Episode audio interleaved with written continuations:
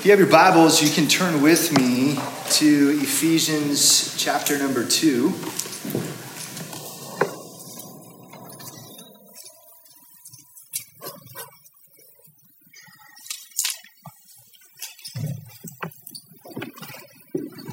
Ephesians chapter number 2.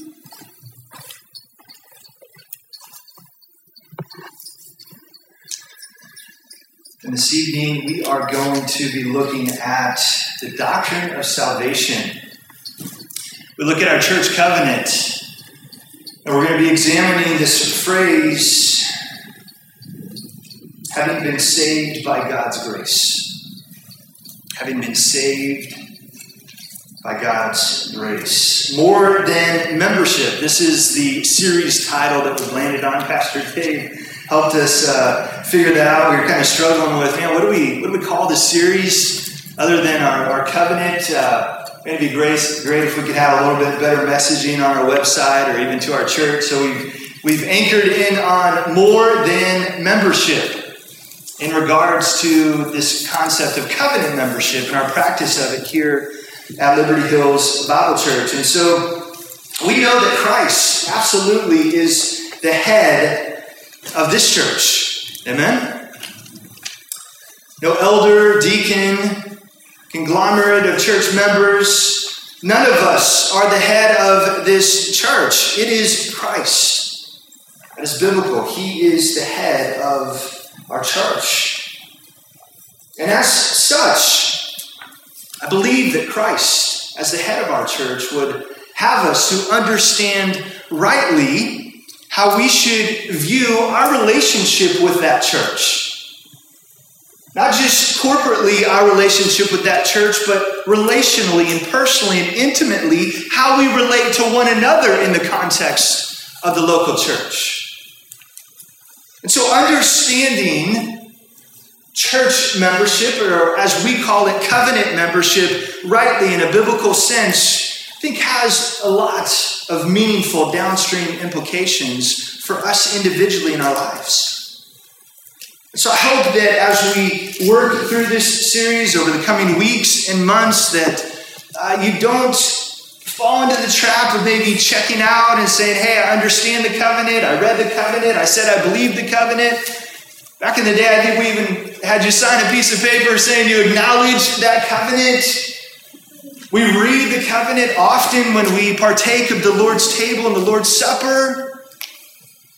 It would be easy for us to look past this series. And all right, elders, we get it on to our next expositional series, right? There's opportunity here. There's opportunity for us as a church to, yes, hit this kind of strategic TO time out and for us to consider how are we doing? How are we doing in our individual understanding of the covenant? How are we doing collectively and corporately in our expression of covenant membership? The time is now for us to understand and believe it, and not just understand and believe it, but to live it. Pastor Andy anchored our hearts and our minds over the last couple weeks on Christ's purpose and mission for his church. He took us to the Great Commission, Matthew 28 19 and 20, and at the pinnacle of Christ's ministry, just before he's about to ascend up into heaven and leave his disciples, he gives them a mission. And that mission was to do what? To go. To go and make disciples. The heartbeat of our church covenant is the heartbeat of discipleship.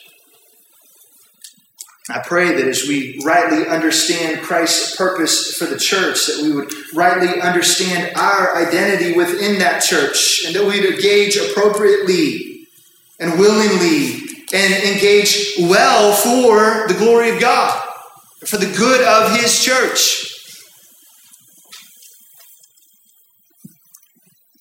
we talk about church membership, there's a lot of perspectives out there on church membership, are there not?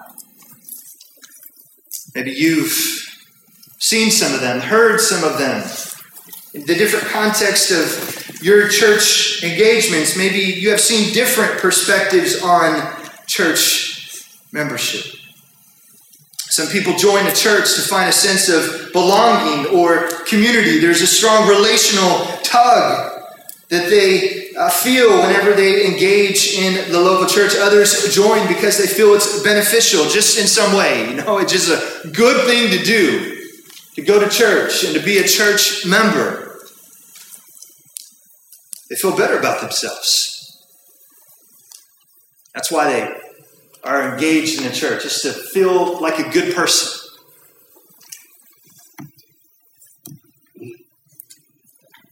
There's a lot being spoken about in our news and in our day around mental health. Many people engage in religious activity as part of their what they'll call mental health routine. It's healthy for me to be engaged in spirituality. Have you heard some of these? Talking with your family, your friends, your neighbors, coworkers, Maybe you can't relate with some of them, but maybe it's just because that's what you grew up with. You've always been in the church. From t- earliest times you can remember, your mom and your dad were taking you to what church on a Sunday.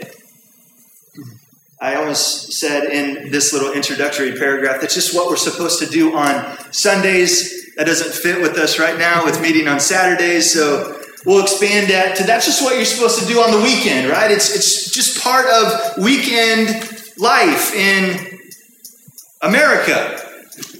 We know that's becoming more and more of a minority, but is that why you're a part of a church? Because it's just what you do in your family.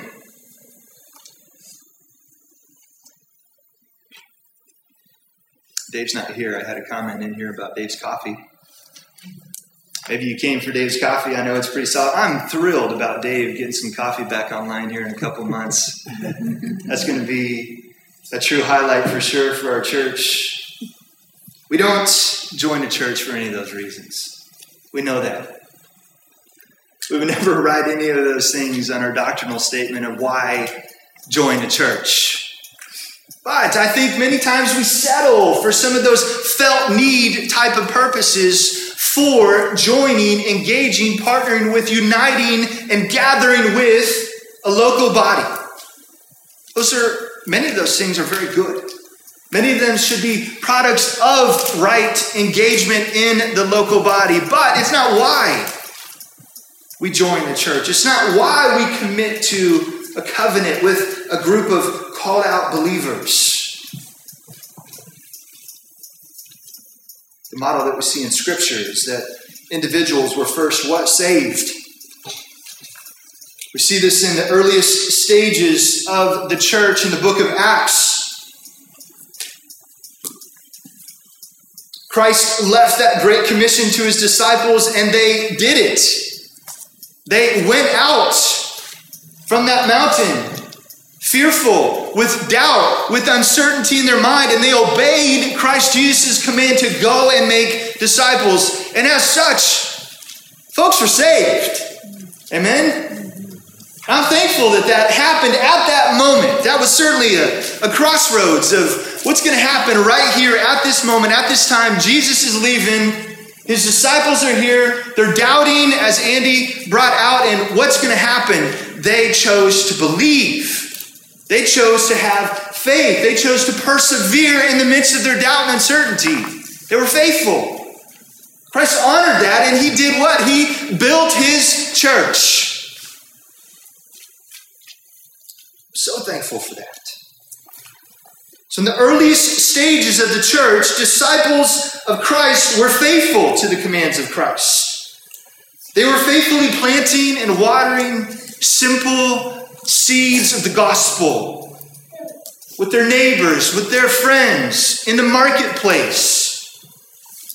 They were planting and watering, planting and watering, and as such, people were being saved. What happened then? They were then baptized. That great commission was to what? Go and make disciples of all nations, and to then what? Baptize them in the name of the Father, Son, and the Holy Spirit. Individuals were confronted with their sin before a holy God. They accepted the free gift of salvation. they were baptized, just as Christ had told them. And ultimately, this group of believers, publicly identifying with Christ and to one another, what did they do next? They were added to the church. So, tying this back to our series, More Than Membership. We're examining over the next weeks and months Christ's purpose for his church, and it begins with what? It begins with salvation. So this evening, my task will be to define and defend the doctrine of salvation as we see it presented simply, clearly, and plainly in the living Word of God.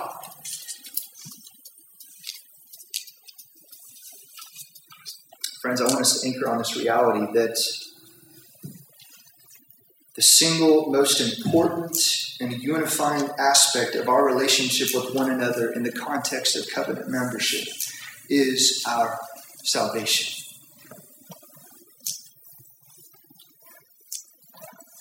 The single most important and unifying aspect of our relationship with one another in the context of covenant membership, it is our salvation. There's very few of us here this evening that look exactly alike. I have interest, you have interest, you come from a certain background, I come from another. Some of us have more money, some of us have less money, some of us live in Liberty, some of us live in other parts of the city. Regardless of those differences, there is one singular, unifying aspect that anchors our relationship to one another, and it is our faith in Christ our salvation. And so, as a body of believers, a collective covenant membership, it's important that we understand the value and the role that our salvation plays in how we view one another, how we respond to one another, how we react to one another, and ultimately how we love one another.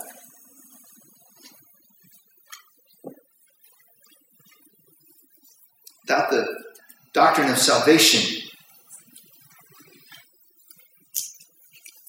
that doctrine of salvation in theological terms, it's going to be called our soteriology. We are nothing more. Without the doctrine of salvation, this group right here is nothing more than your, your favorite frequent flyer program. That's all we are, is a club. Hey, you know what? I'm a card carrying member of this church. Without us understanding the significance of our salvation in Christ, we're nothing more than a loyalty program. You come often, spend a little extra money, we'll give you some fringe benefits. Whatever it is, that's all we are if we miss the importance and the role that our salvation in Christ plays in our life and how we relate to one another.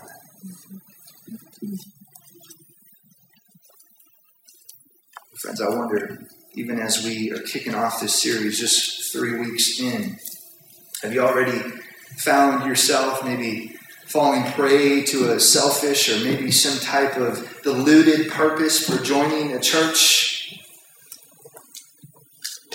Maybe that was once fresh in your mind. You were excited and motivated and passionate about it over time of difficulty and seasons of loss and challenge, even within our church, maybe that reality has grown dim. Maybe your love for the church and his purpose and for one another is fallen on hard times. And if that's you, friends, I want to speak into that reality and say there is hope for us even there in that doubt, just as the disciples had wondering, hey, what's going on here at Liberty Hills? The changes, the challenges, the difficulties. Is God still working here, friends? We're here to say this evening that He is. That He is building His church in His way and in His time. And if we are faithful, just like those 11 disciples were at that moment, to simply go and obey, what God can do in and through his church.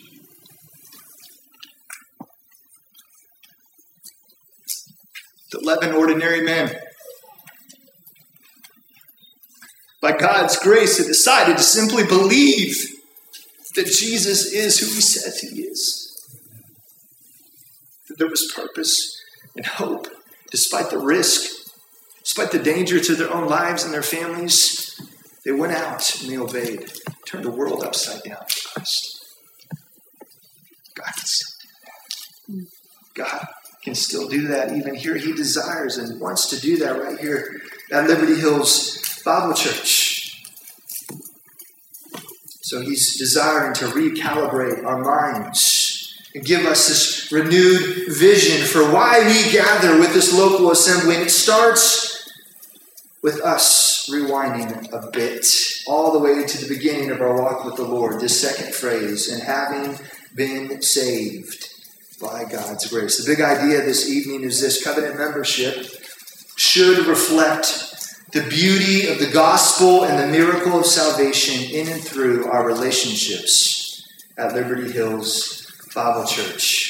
Covenant membership should reflect the beauty of the gospel and the miracle of salvation in and through our relationships here at Liberty Hills Bible Church. I'm just going to point out four simple aspects of salvation. As Pastor Andy or Pastor Dave, I can't remember which one, pointed out, this seems to be hey, we get it, we got salvation, maybe move on to something else. But I want us to just pause for a few moments and to consider maybe some very elementary, simplistic concepts of salvation that I believe, if rightly understood and believed and lived out daily, will absolutely change how we relate to one another in the context of covenant membership. So, first, salvation is necessary because of sin. Salvation is necessary because of sin. Why is this message of salvation such a big deal? Why do we put it second just after the purpose of the Lord's church? It's because it is everything. It is the foundation. It begins and it also ends with salvation. We have to get salvation right as proclaimed in the Word of God. If we don't have a true biblical view of salvation, like I said before, we're just nothing more than a rewards program, a social club. We don't want that, right? We want something more, something meaningful, something that will last and make a difference in our lives and the lives of others. So, salvation is such a big deal because we have a big problem on our hands, namely that of our sin and rebellion against a holy God, the God of the Bible. Romans 5:12 reminds us therefore just as sin entered the world through one man and death through sin. You'll remember that as we went through our series through Genesis all the way back at the beginning. Adam and Eve one command don't eat of the tree the fruit of the tree the knowledge of good and evil. What did they do? They ate it they sinned, they rebelled against God's simple commands, and as a result, sin entered the world through one man, Adam, right? So just as sin entered the world through one man and death through sin. And in this way, death came to all people because all have sinned. Romans 6.23, for the wages of sin is death. Because we've sinned. Because we rebelled against God's plan and His commands. God didn't leave us in that state. Are you thankful for that? He made a way. God sent His only begotten Son, that whoever believes in Him will not perish in death that results in a real place called hell. Will not perish in hell, but will have what, kids? You remember this verse? Eternal life. John 3:16. God sent his son into the world to make a way. This is Jesus. Jesus himself declares his own mission in agreement with these realities. In Luke chapter 19 verse number 10, for the son of man came to do what seek and to save the lost. This is why Jesus has come to offer salvation.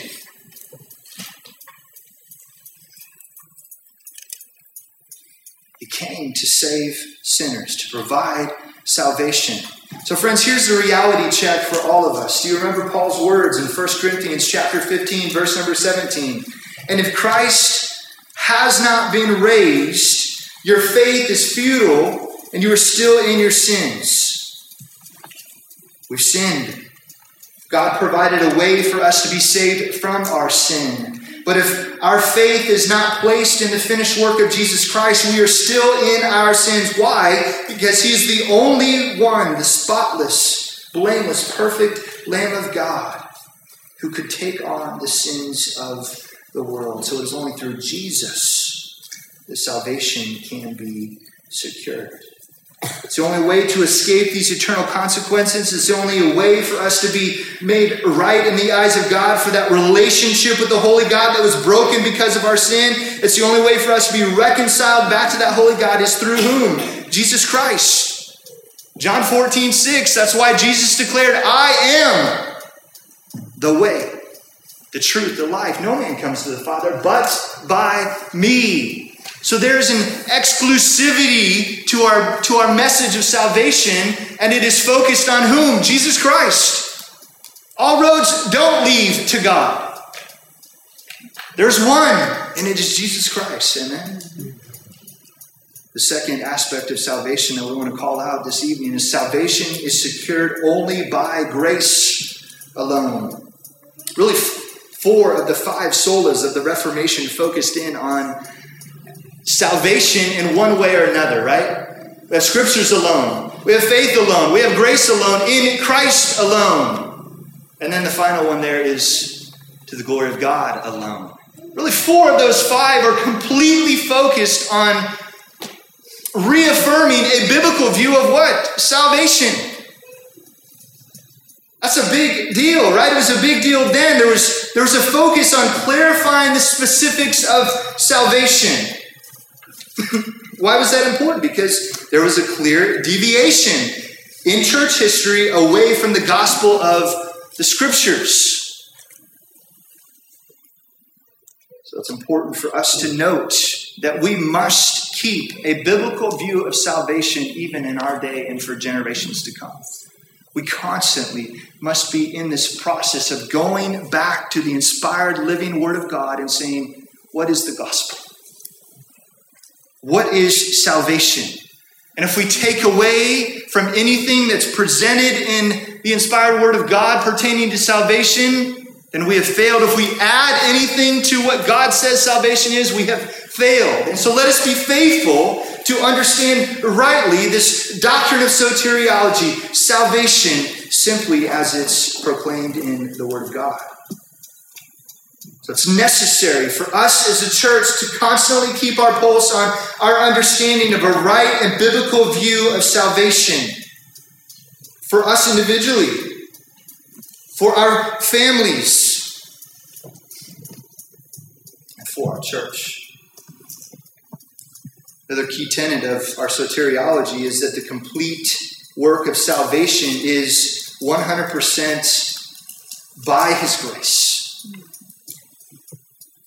There, there's, there's simply no other way for us to view salvation but through the lens of grace. From beginning to end, it's God's good pleasure to save a sinful remnant for his glory. We read Ephesians chapter number 2 in our scripture reading. Take a look at just verse number 8 for a moment. We'll read the extended passage a bit more later in the message. But verse number 8, this simple, focused attention on the grace of God.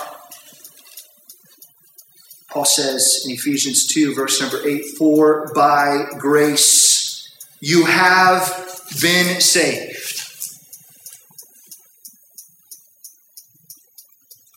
If you've been in church for any length of time at all, you have probably heard, memorized this verse hundreds of times.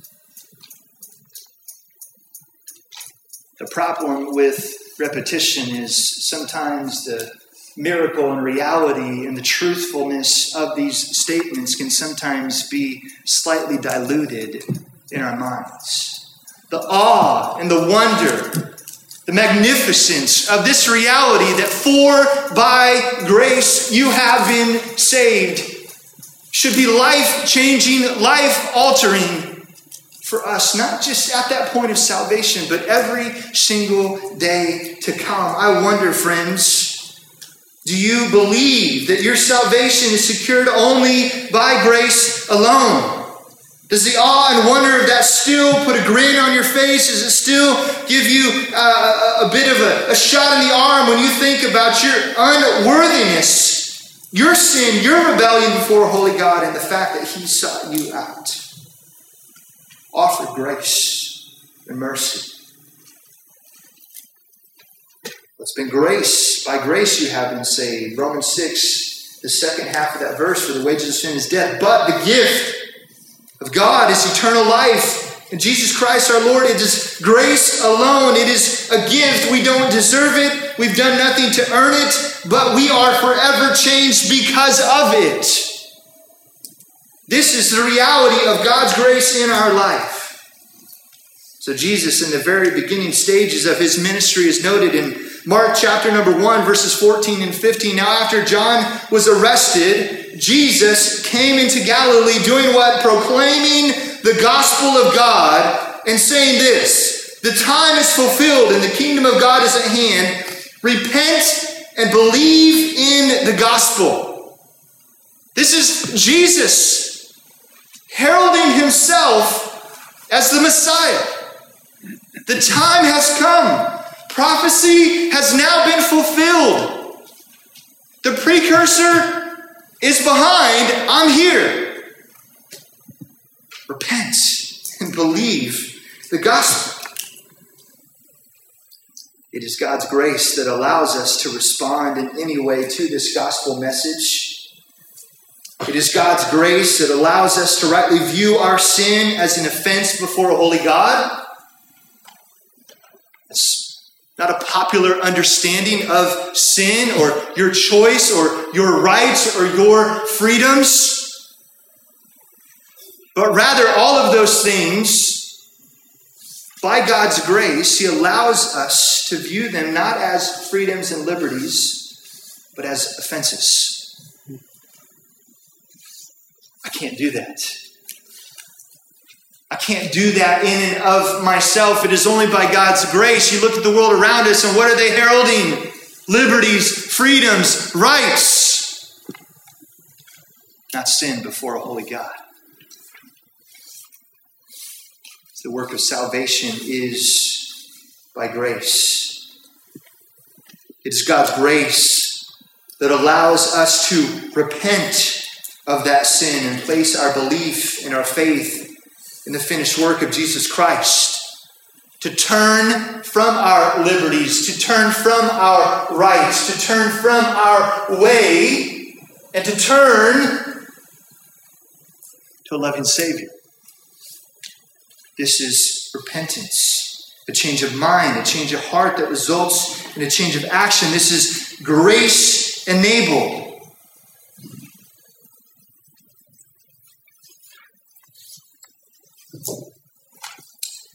Ephesians 2 speaks to our state without and before Christ as being dead in our trespasses and sins. Verse number 1. Sons of disobedience, Paul goes on to say, describes us as what children of wrath, like the rest of mankind. There was nothing special about me before Christ and without Christ. Like the rest of mankind. It is only grace that can say in verse 4, but God, divine intervention into my eternal problem. Sin, an offense before a holy God. With imminent eternal consequences hanging in the balance, God offers grace. But God, verse number four, being rich in mercy. This is our God because of the great love with which He loved us. Verse five, even when we were dead in our trespasses, what did He do? He made us alive together with Christ. Only grace can do that work, for by grace you have been saved. Third aspect of salvation that we want to focus in on this evening is this salvation is secured only through faith alone. Sola fide. We talked much about faith through our series in James, did we not? We defined faith. We acknowledged that there could be a dead faith, a demonic faith. There was all kinds of different aspects of faith in the book of James. But salvation in the scriptures is secured only through faith alone. So, friends, uh, a side note on any of our acknowledgments or looking back to church history and the reformers, the Reformation in regards to salvation. We will uphold that tradition only as it aligns with and accords with Scripture. Certainly, we're thankful the reformers got this right. Church history was forever changed because of God's grace working in and through these men to recalibrate the church back to sola scriptura. To look at Scripture, say, God, what are we to believe? Where have we gotten off? How can we get back to truth? So we read Ephesians 2. For by grace you have been saved through what? It is faith, verse number 8. Right? You see it there. For by grace you have been saved through faith. This is important that we understand the role of faith, how it's deployed in our life, where faith is generated from, 2 Timothy 3.15. Turn over there with me. 2 Timothy 3.15. Just a few pages over 2 Timothy 3.15. Look at verse 14. But as for you, continue in what you have learned and have firmly believed, knowing from whom you learned it, and how from childhood you have been acquainted with the sacred writings, which are able to make you wise for salvation. How? Through faith in Christ Jesus. Verse number 16 All scripture is breathed out by God and profitable for teaching, for reproof, for correction, for training in righteousness, that the man of God may be complete, equipped for every good work, which are able to make you wise for salvation through faith in Christ Jesus. Let's talk about that faith in Christ Jesus. This faith in the person and work of Jesus, if you go back to Ephesians chapter number 2, what did it start with? Verse number 8, it started with grace. For by grace you have been saved through faith.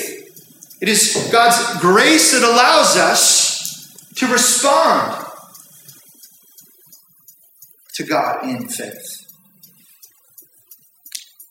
Apart from myself, my wisdom, my understanding, I will never choose Christ. This expression this declaration of faith in Christ, it cannot flow from my lips apart from the work of God's grace in my life.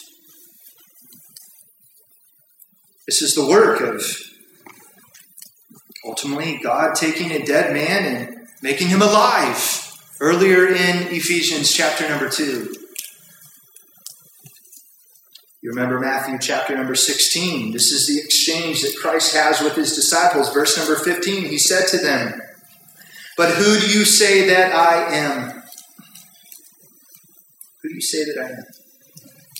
Remember Peter's answer, verse number 16, you are the Christ, the Son of the living God. Verse number 17, and Jesus answered in response to this declaration of faith in who Christ was. Jesus says this Blessed are you, Simon Barjona, for flesh and blood has not revealed this to you, but my Father who is in heaven. But my Father who is in heaven. It is God that initiates this work of salvation.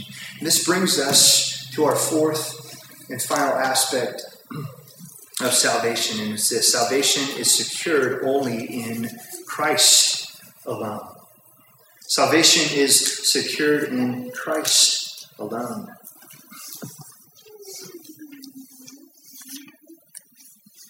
I hope that as we're working through this, that we're coming to one conclusion that salvation cannot be secured apart from the gospel of the Bible. Us sidestepping, avoiding, getting rid of eternal consequences for our sin before a holy God, it, that, that cannot be resolved or reconciled apart from the gospel of the Bible. Turn over to 1 Corinthians chapter number 15. 1 Corinthians chapter number 15. I'm using a new Bible this evening and I'm struggling. You guys ever had a new Bible? And you just know where everything's at, and the pages just, you know, I'm, I'm, I'm struggling up here with, with my Bible management. But uh, thanks for working with me, guys, here. First Corinthians chapter number 15. I just want to start reading in verse number 1. This is Paul, right? Writing his first letter to the church. He says, Now I would remind you, brothers, of the gospel I preached to you, which you received, in which you stand, and by which you are being saved. If you hold fast to the word preached to you, unless you believed in vain. It goes on in verse 3 For I delivered to you as of first importance what I also received that Christ died for our sins in accordance with the Scriptures, that he was buried, that he was raised on the third day in accordance with the Scriptures, and then he appeared to Cephas, then to the twelve. Then he appeared to more than 500 brothers at one time, most of whom are still alive, though some have fallen asleep. Then he appeared to James, and to all the apostles. Last of all, as to one untimely born, he appeared also to me, for I am the least of the apostles, Paul says, unworthy to be called an apostle because I persecuted the church of God. But by the grace of God, I am what I am. Amen? And his grace toward me was not in vain. On the contrary, I worked harder than any of them, though it was not I, but the grace of God that is with me. Whether then it was I or they, so we preach, and so you believed. Salvation is secured only in Christ alone. So, what is the gospel? The gospel is simply, as we know that word to be defined as good news. It's certainly good news because apart from Christ, we only have bad news for our lives. Gospel is clearly defined in verse number 4 of 1 Corinthians 15 that Christ died for our sins in accordance with the scriptures, that he was buried, and that he was raised on the third day in accordance with the scriptures. Friends, I just want to park there for a moment believing the truth of the Word of God, believing the gospel as presented in the Word of God, believing the finished work of Jesus Christ and the gospel as presented in 1 Corinthians 15 4 is absolutely a confrontational message to this world we live in. Believing the gospel is foolishness to those that are perishing But to those that are being saved, it is the power of God. God's word tells us, amen. So it is the gospel. And this gospel alone that is able to save. We looked at 2 Timothy 3:15 just a few moments ago and how from childhood you have been acquainted with the sacred writings which are able I love that which are able to make you wise for salvation through faith in Christ Jesus. It is only the gospel of our Lord and Savior Jesus Christ that is able to save. But friends, here's the reality of the world that we live in. The devil is the author of many false gospels. John 10:10, 10, 10, we know the devil's MO in this world is what? To steal, kill, and destroy. To distort, pervert, confuse. We see the gospel of self, the gospel of good works, the gospel of sexual expression, we see the gospel of prosperity, the gospel of relativism, the gospel of intellectualism, the gospel of universalism. The list goes on and on and on again, where the gospel is simply a tag on to a worldview that I choose to believe. We Christianize secular thought by adding Jesus in the name. Oh, I believe in God. Yeah, yeah, there's certainly, uh, yeah, yeah, Jesus, Christmas. Yeah, I got it. False gospels all around us. We live in a day where postmodern thought rules our unity our gathering together, our partnership in the gospel, our engagement in each other's lives, it all hinges on the truthfulness of the gospel and its work in our lives. So when we say that the gospel, salvation cannot be secured apart from the gospel of the Bible, and then we say salvation is secured in Christ alone, there's no add ons, that's a period, nothing else comes after that. It is in the finished work of Jesus Christ that we have salvation. That is the gospel. It is finished. We sang this evening, it is finished. When he gave his life on that cross and he shed his blood, when he completed that substitutionary atonement, he took the death that I deserved. And he paid for my sin, past, present, and future. There was nothing else that needed to be done. Christ completed it completely and full. The devil seeking to put that truth and that reality into question.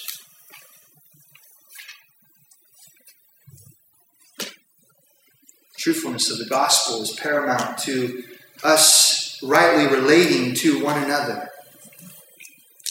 It is our salvation in Christ that unites our hearts. It is our state of being in Christ that reaches across all backgrounds race, race, ethnicity, rich, poor. No matter what your experience is, and no matter what my experience is, being in Christ and believing the same gospel and, and expressing the same faith by God's grace in that gospel, it unites us together in a way that no other shared experience could in this world. Young, old, salvation in Christ unites us all.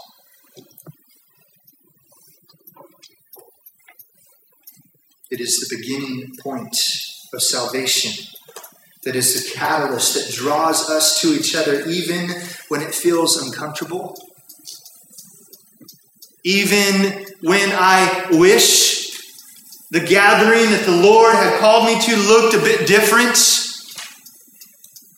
Even when I may be the only one that looks like me in our gathering, it is the gospel of our Lord and Savior Jesus Christ that is the catalyst that draws us out of ourselves and reaches out to others.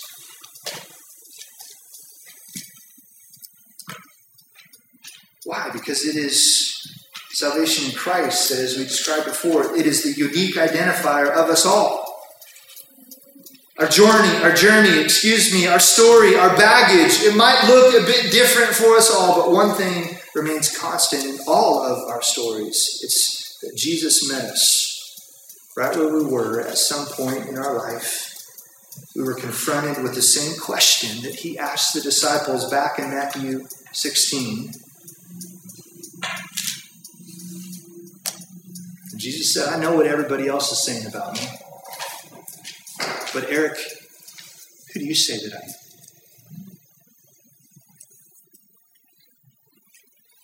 Some say he's just a good prophet. Some say he's this or that. Some say he's just a good teacher. Eric, who do you say that If you claim to know Jesus Christ as your Lord and personal Savior, all of us individually have been confronted with that same question.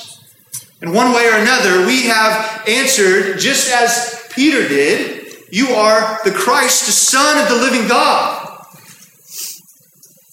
And the reality of that response is that it wasn't flesh or blood that revealed that, but it was the God of heaven who allowed us by his grace to proclaim that truth and express that faith in the personal work of Jesus. So the message of salvation is so clear. The means to receive this salvation is equally clear. We looked briefly at Romans 10 during our worship service. What does it tell us? That one must simply confess with your mouth and believe in your heart that God raised him, meaning Jesus, from the dead. What is Paul essentially saying, similar to 1 Corinthians chapter number 15? Confess and believe the gospel. And if we do that, what, what's, what's the result? We will be saved. Friends, young and old, salvation isn't a band aid for your life or a quick fix for your troubles. It's not something you do because your mom, dad, brother, sister did it. The miracle of salvation is a work that only God can initiate, and it's a work that only God can complete. So, this evening, the good news for us is that he is still drawing individuals to himself, even in our day, with this same timeless message that he heralded as he came into his earthly ministry repent and believe the gospel. So, friends, questions for our consideration as we think back on our own story and salvation. Maybe you never have seen Christ in this way questions that I have for you are Do you see your sin for what it is? An offense before a holy God. Do you recognize that because of your sin, there are eternal, eternal consequences, excuse me, at stake? Do you recognize that only Jesus is the one that can and has already paid for those sins by giving his life and shedding his blood on the cross of Calvary. And so the message this evening is that salvation is secured by grace alone, through faith alone, in Christ alone. I wonder if this refresher in the gospel has softened your hearts this evening, reflecting on who Christ is and what he has provided for us in salvation, what should it do? It should absolutely draw us to one another. It should cause us to go boldly out into a world and make disciples of all nations. So I leave us this evening with a passage from 2 Corinthians chapter number 5. Turn with me there. No commentary will be added. We're going to read this final passage of Scripture. We're going to close in a song. We'll give you some time to uh, get a drink, visit the restroom. We'll come back for an A and I time as we consider a few questions of application. Second Corinthians chapter number 5, we're going to start reading in verse number 14. For the love of Christ controls us because we have concluded this that one has died for all, therefore all have died. And he died for all, that those who live might no longer live for themselves, but for him who for no one, excuse me, for him who for their sake died and was raised. From now on, therefore, we regard no one according to the flesh. Even though we once regarded Christ according to the flesh, we regard him thus no longer. Therefore, if anyone is in Christ, he is a new creation.